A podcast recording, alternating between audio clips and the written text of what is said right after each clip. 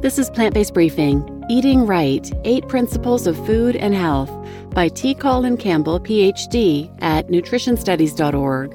And I'm Marian Erickson, host of this curated content plant based podcast, where I search and get permission to narrate a variety of articles on plant based and vegan living. And today's article is from the T. Colin Campbell Center for Nutrition Studies.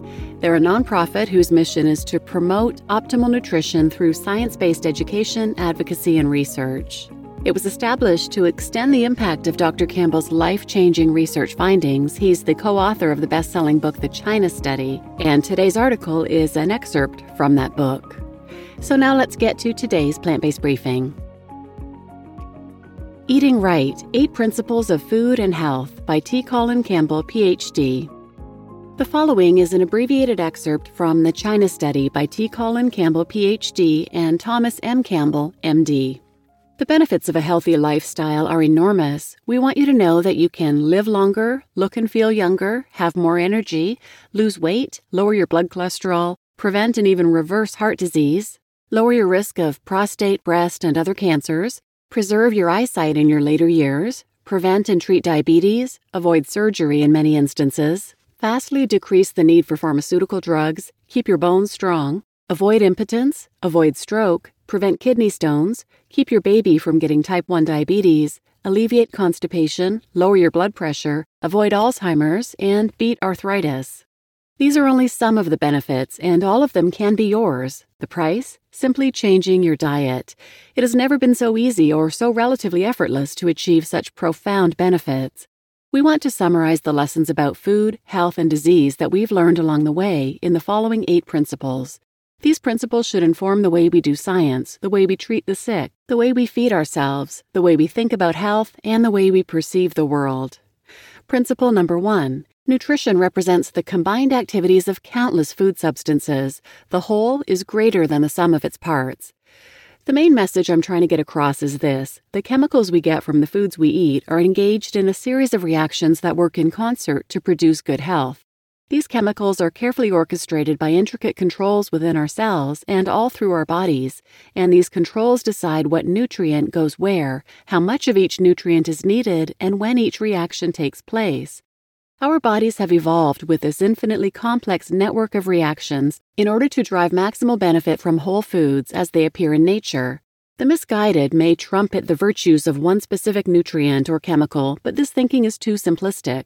Our bodies have learned how to benefit from the chemicals in food as they are packaged together, discarding some and using others as they see fit. I cannot stress this enough as it is the foundation of understanding what good nutrition means. Principle number two Vitamin supplements are not a panacea for good health. Because nutrition operates as an infinitely complex biochemical system involving thousands of chemicals and thousands of effects on your health, it makes little or no sense that isolated nutrients taken as supplements can substitute for whole foods. Supplements will not lead to long lasting health and may cause unforeseen side effects. Furthermore, for those relying on supplements, beneficial and sustained diet change is postponed. The dangers of a Western diet cannot be overcome by consuming nutrient pills. It is not that these nutrients aren't important, they are, but only when consumed as food, not as supplements. Isolating nutrients and trying to get benefits equal to those of whole foods reveals an ignorance of how nutrition operates in the body. As time passes, I'm confident that we will continue to, quote unquote, discover that relying on the use of isolated nutrient supplements to maintain health while consuming the usual Western diet is not only a waste of money, but is also potentially dangerous. Principle number three there are virtually no nutrients in animal based foods that are not better provided by plants. Eating animals is a markedly different nutritional experience from eating plants. Plant foods have dramatically more antioxidants, fiber, and minerals than animal foods. In fact, animal foods are almost completely devoid of several of these nutrients, plus, they have much more cholesterol and fat. Animal foods have slightly more protein than plant foods, along with more B12 and vitamin D, although the vitamin D is largely added to milk. By definition, for a food chemical to be an essential nutrient, it must meet two requirements. The chemical is necessary for healthy human functioning, and the chemical must be something our bodies cannot make on their own and therefore must be obtained from an outside source. One example of a chemical that is not essential is cholesterol, a component of animal based food that is non existent in plant based food. While cholesterol is essential for health, our bodies can make all that we require, so we do not need to consume any in food. Therefore, it is not an essential nutrient. There are four nutrients which animal based foods have that plant based foods, for the most part, do not cholesterol and vitamins A, D, and B12. Three of these are non essential nutrients. Cholesterol is made by our bodies naturally, vitamin A can be readily made by our bodies from beta carotene, and vitamin D can be readily made by our bodies simply by exposing our skin to about 15 minutes of sunshine every couple days. It is estimated that we hold a three year store of vitamin B12 in our bodies. If you do not eat any animal products, particularly if you are pregnant or breastfeeding, you should take a small B12 supplement regularly and consider getting tested for B12 levels. Principle number four genes do not determine disease on their own. Genes function only by being activated or expressed, and nutrition plays a critical role in determining which genes, good and bad, are expressed. We can safely say that the origin of every single disease is genetic. Our genes are the code to everything in our bodies, good and bad. Without genes, there would be no cancer. Without genes, there would be no obesity, diabetes, or heart disease. And without genes, there would be no life. This might explain why we are spending hundreds of millions of dollars trying to figure out which gene causes which disease and how we can silence the dangerous genes. This also explains why some perfectly healthy young women have had their breasts removed simply because they were found to carry genes that are linked to breast cancer. Dormant genes do not have any effect on our health. This is obvious to most scientists and many laypeople, but the significance of this idea is seldom understood. What happens to cause some genes to remain dormant, but others to express themselves? The answer environment, especially diet. In our body, nutrition is the environmental factor that determines the activity of genes. Principle number five Nutrition can substantially control the adverse effects of noxious chemicals. Stories of cancer causing chemicals regularly appear in the press. Acrylamide, artificial sweeteners, nitrosamines, nitrites, alar, heterocyclic amines, and aflatoxin have all been linked to cancer in experimental studies. There's a widely held perception that cancer is caused by toxic chemicals that make their way into our bodies in a sinister way. For example, people often cite health concerns to justify their opposition to pumping antibiotics and hormones into farm animals. The assumption is that the meat would be safe to eat if it didn't have those unnatural chemicals in it. The real danger of the meat, however, is the nutrient imbalances, regardless of the presence or absence of those nasty chemicals.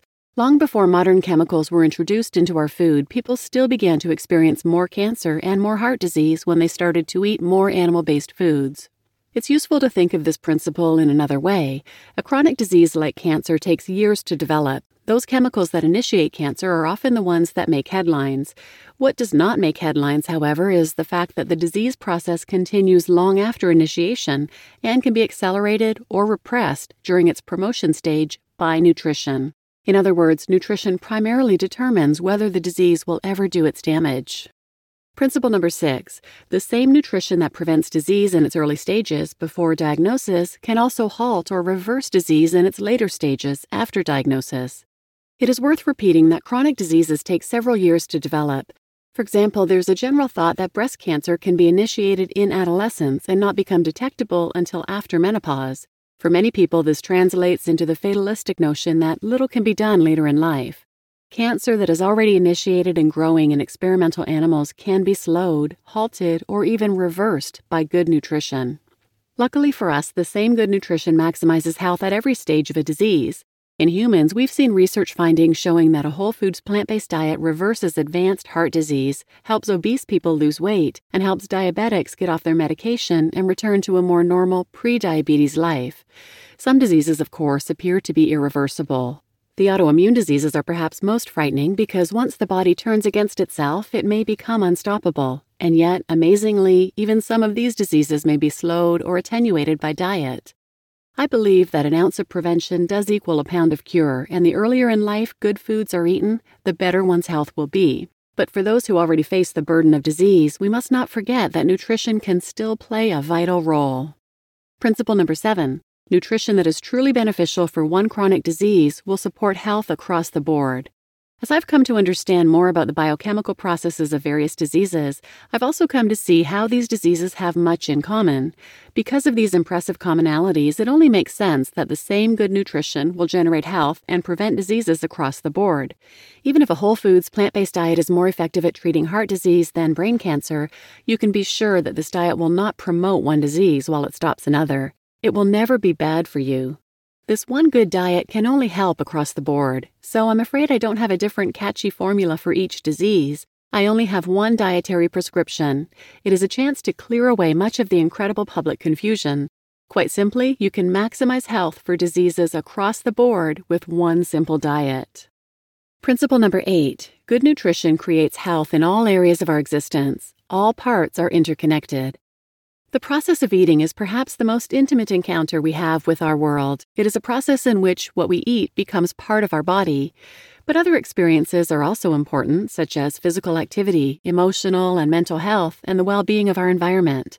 Incorporating these various spheres into our concept of health is important because they are all interconnected. Indeed, this is a holistic concept. Furthermore, it turns out that if we eat the way that promotes the best health for ourselves, we promote the best health for the planet. By eating a whole foods plant based diet, we use less water, less land, fewer resources, and produce less pollution and less suffering for our farm animals. Our food choices have an incredible impact not only on our metabolism, but also on the initiation, promotion, and even reversal of disease, on our energy, on our physical activity, on our emotional and mental well being, and on our world environment. All of these seemingly separate spheres are intimately interconnected. Who cares anyway? The applicability of these principles should not be underestimated. Most importantly, they can help to reduce public confusion regarding food and health. The benefits of understanding these principles are wide ranging and profound for individuals, societies, our fellow animals, and our planet. You just listened to Eating Right Eight Principles of Food and Health by T. Colin Campbell, PhD, at nutritionstudies.org. And I'm your host, Marian Erickson. And if you want more information on autoimmune diseases, check out episodes 373 and 374. It's a two parter Healing Autoimmune Disease with Supermarket Foods. Please share this episode with anyone who might benefit, and thanks for listening.